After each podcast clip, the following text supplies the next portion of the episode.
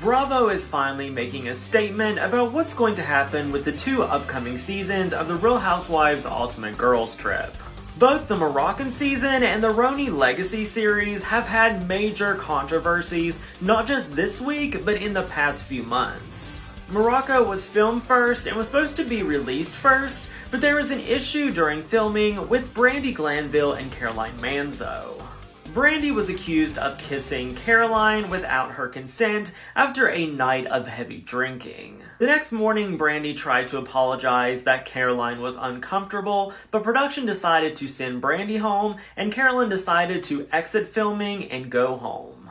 An investigation was launched into this, and Peacock decided to air the RHONY Legacy season first instead, but now Ramona Singer has got numerous racism allegations going on.